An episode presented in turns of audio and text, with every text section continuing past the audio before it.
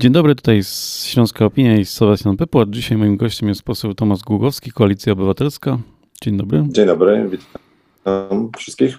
E, poseł niedawno był w, w Drohobyczu, jeżeli się dobrze, e, do, dobrze wymawiam i jeżeli dobrze zapamiętałem nazwę, tak? Tak, Drohobycz, miasto Brunona Szulca. Drohobycz i Lwów, w tych dwóch miastach byliśmy. Dwa miasta ważne i dla historii Polski i, i, i Ukrainy, dla historii, dla kultury. I jaka jest sytuacja e, właściwie na granicy, bo tak jak, jak mhm. śledzi się tą e, sytuację w mediach, to może się wydawać, że przejazd przez granicę jest właściwie niemożliwy, szczególnie z jakimś takim e, z zapasem towarów. Nie, od, od, dłuższego czasu jest płynny przejazd przez granicę w obie strony. Myśmy przekraczali granicę w Krościenku, czyli małym przejściu granicznym. Jechaliśmy pięcioma autami, jechałem z taką świetną ekipą, głównie y, chłopaków z Jastrzębia, z z Siemianowic, y, przez, skierowaną przez pewnego chłopaka Benjamina y, Reichela, którzy już kilka, no, co kilka dni jeżdżą do Drohobycza i do Lwowa. Jeżdżą, jechaliśmy do bazy Caritasu y, pod Drohobyczem. To jest baza, która jest zlokalizowana w dawnej sowieckiej y, bazie jądrowej, co samo sobie jest jakimś tam, jakimś tam przeżyciem. Teraz jest ośrodek Caritasu, który normalnie się zajmuje terapią uzależnień, ale nie wiadomo, że teraz już także przyjmuje uchodźców i jest przekształcany w szpital, jeżeli zajdzie potrzeba ewakuacji szpitali, tych, które są na, na, na granicy frontu, jak, jakoś, jako ewakuacji pacjentów z tych szpitali, więc tam zawieźliśmy mm, te rzeczy, które tutaj ze Śląska wywieźliśmy. Generalnie zawozi, e, zawozimy to, co jest potrzebne, to jest konsultowane na bieżąco z tym ośrodkiem e, Caritasu. Później pojechaliśmy do Lwowa i z Lwowa przywieźliśmy kilka parę osób do, do Polski, głównie do Przemyśla, a także do, do Krakowa i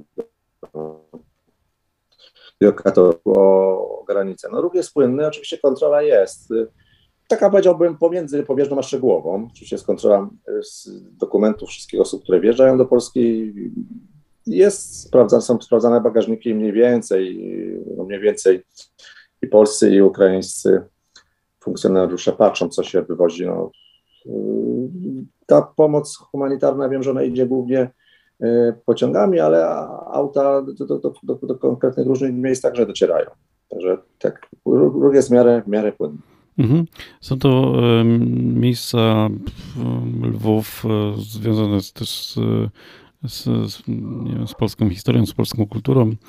E, są takie wątki, o których jeszcze trochę mało mówimy w, w przypadku tego konfliktu, na przykład o jakichś e, zabytkach czy mm, dziełach kultury, czy, no, które nie wiem, tak. też trzeba by pewnie w jakimś kontekście niedługo pomyśleć, jeżeli już nie teraz czy potrzebne są jakieś systemowe działania w tym zakresie? Czy no się ogóle... z tego co wiem toczą, bo zarówno Lwów, Lwów Stare Miasto Lwowa to yy, na listę UNESCO. W Drohobyczu jest cerkiew świętego Jerzego, jedna z 16 cerkwi ze wspólnego polsko-ukraińskiego wpisu na listę UNESCO. Osiem cerkwi po stronie polskiej, osiem po stronie, po stronie u, u, ukraińskiej nie wiem, czy teraz liczb nie przekręcam, ale jest, jest, jest jakiś większy wpis e, polsko-ukraiński. E, polskie instytucje kultury, zarówno e, Narodowy Instytut Dziedzictwa, to trzeba obiektywnie powiedzieć, jak i wiele muzeów już także od, od początku wojny są w kontakcie z, zarówno z władzami Lwowa, tymi, które zajmują się zabytkami, jak i, z, jak i z tymi innymi obiektami. Wiem, że Polska na przykład wysłała kilkaset, ponad 300 gaśnic do Lwowa, które zostały rozdysponowane również do tych drewnianych cerkwi. To są drewniane cerkwie, których jeszcze istotą wpisu na listę UNESCO jest to, że one podkreślały tożsamość ukraińską ich i odrębność od Rosjan. Także gdyby nie daj Boże, wiele wskazuje na to, że na szczęście się chyba nie stanie, ale gdyby nie daj Boże armia rosyjska zbliżała się w kierunku zachodniej Ukrainy, to można przypuszczać, że te cerkwie byłyby taką solą, solą wokół i byłyby czymś, co obiektami, które mogłyby się niestety spalić czy, czy, czy, zostać zbombardowane w czasie tych działań wojennych. Y, wiem, że w Lwowie te różne y, zabytki ruchome także są zabezpieczane, wynoszone do piwnicy. Wiem, że Muzeum w Tarnowskich Górach także robiło zbiórkę chociażby folii i tej takiej bąbelkowej, różnych rzeczy, które zostały tam, tam wysyłane. Y, a jeżeli już rozmawiamy o zabytkach, to powiem coś, co, co mnie szczególnie bulwersuje, bo tak jak wszyscy słusznie domagamy się bojkotowania Rosji na każdym polu, tak okazuje się, że UNESCO, organizacja UNESCO siedzibą w Paryżu, jakby nie zauważa tej potrzeby. I tegoroczna sesja, coroczna sesja UNESCO ma się odbyć w Kazaniu i nadal nie ma decyzji o tym, żeby ją przenieść, odwołać. Jakby nic się nie dzieje. A jak się wejdzie na stronę UNESCO, to tam kilka, dwa tygodnie temu można było znaleźć wirtualny spacer po cerkwi w Kijowie, no, która e, bardzo jest teraz zagrożona zniszczeniem. No, UNESCO jakby tego tematu nie zauważa. Oczywiście tu się łatwo, łatwo znaleźć, że e, pani osoba, która kierowała UNESCO przez wiele lat, po dwóch lat pracuje dla instytucji rosyjskich. No to niestety, niestety Rosja od wielu, od kilkunastu lat, od kiedy Stany Zjednoczone przestały płacić składki do UNESCO, jest głównym płatnikiem utrzymującym UNESCO. No i to, to mnie, to posła z miasta wpisanego na listę UNESCO, to, to szczególnie bulwersuje, że ta organizacja, która ma na celu dbanie o światowe dziedzictwo, jakby nie zauważa tego, że teraz to dziedzictwo jest zagrożone przez kraj, który odgrywa nadal istotną rolę w tej organizacji.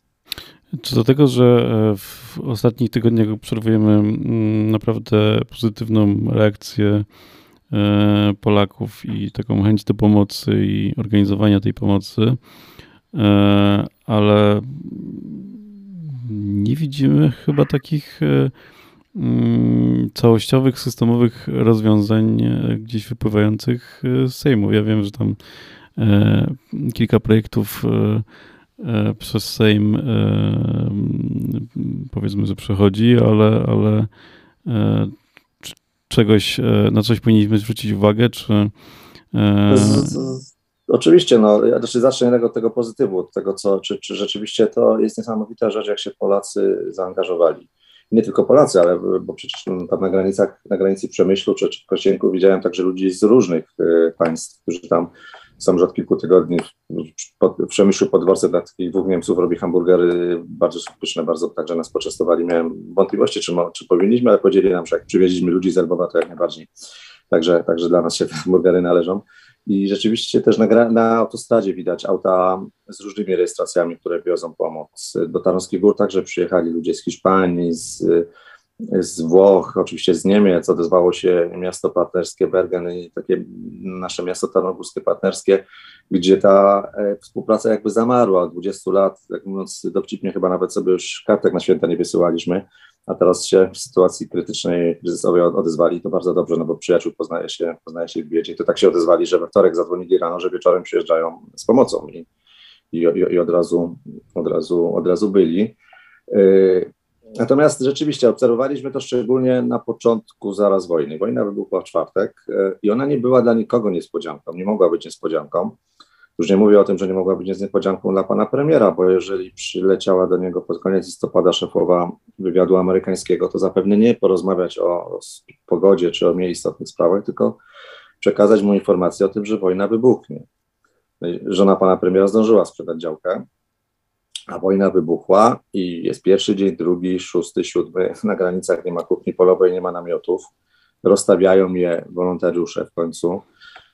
Tak samo to przecież wyglądało na dworcu, na dworcach, na dworcu w Katowicach mhm. także, na, na, na, na dworcu centralnym w Warszawie, to, to, to, to było już jakaś rzecz katastrofalna. No i jakoś po, po, po kilku tygodniach te służby państwa się w jakiś sposób włączyły, no ale w, ja rozmawiałem, no, widziałem na, w Kościenku wolontariusze plus strażacy. No, jest policja, no, policja tam pilnuje jakiegoś porządku, żeby tam auta drogi nie, nie interesowały. Na dworcu w Przemyślu to, to, to, to, dobra praca policji, bo jak tam podjechaliśmy zabrać także osoby, które przywieźliśmy do Krakowa i do Katowic, no to policja nas wszystkich wylegitymowała i spisała i bardzo dobrze, bo wiadomo, żeby nie było jakiejś takiej sytuacji, że nie wiadomo kto kto ludzi zabiera. Natomiast e, no ja być może o czymś nie wiem, ale szukałem wszędzie, szukam na przykład wojsk ochrony terytorialnej, bo wydaje mi się, że one są właśnie po to, że jeżeli jest jakaś sytuacja kryzysowa, żeby pomóc. E, bo często wolontariusze są, są zmęczeni, to już niewielu jedzie już jedzie na, jedzie na oparach. Ja tutaj z podziwem obserwuję na przykład w Tarnowskich Górach grupę, która pod hasłem Tarnogórska Zbiórka dla Ukrainy działa od, od trzeciego dnia wojny, działa w sposób fantastyczny, prowadzi i zbiórkę, i fajny punkt wydawania tej żywności i odzieży, i wiele transportów wysłaliśmy takich e, dedykowanych, które dojechały do szpitali w Lwowie, w Łódzku, w Ivano-Frankowsku.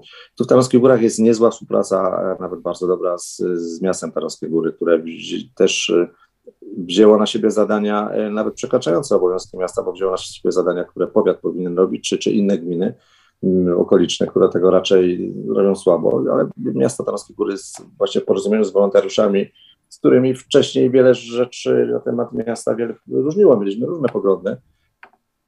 Teraz ta współpraca wygląda dobrze. Jak to wygląda ze strony państwa? No, no, no średniawo, nie?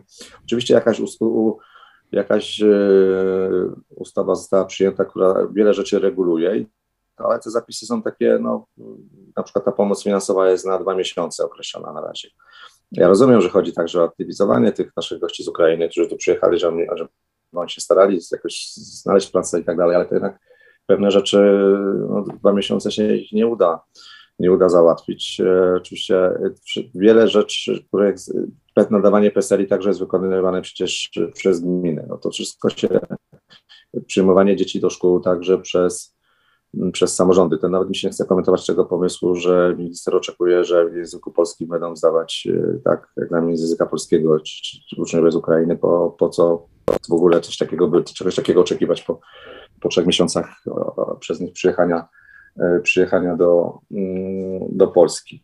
Także e, oczywiście widzę, nie rozumiem braku przygotowania do wojny, widzę wiele zaniechań, no a oczywiście najbardziej karygodny jest ten brak jakiegoś rozmawiania z, z naszymi partnerami europejskimi.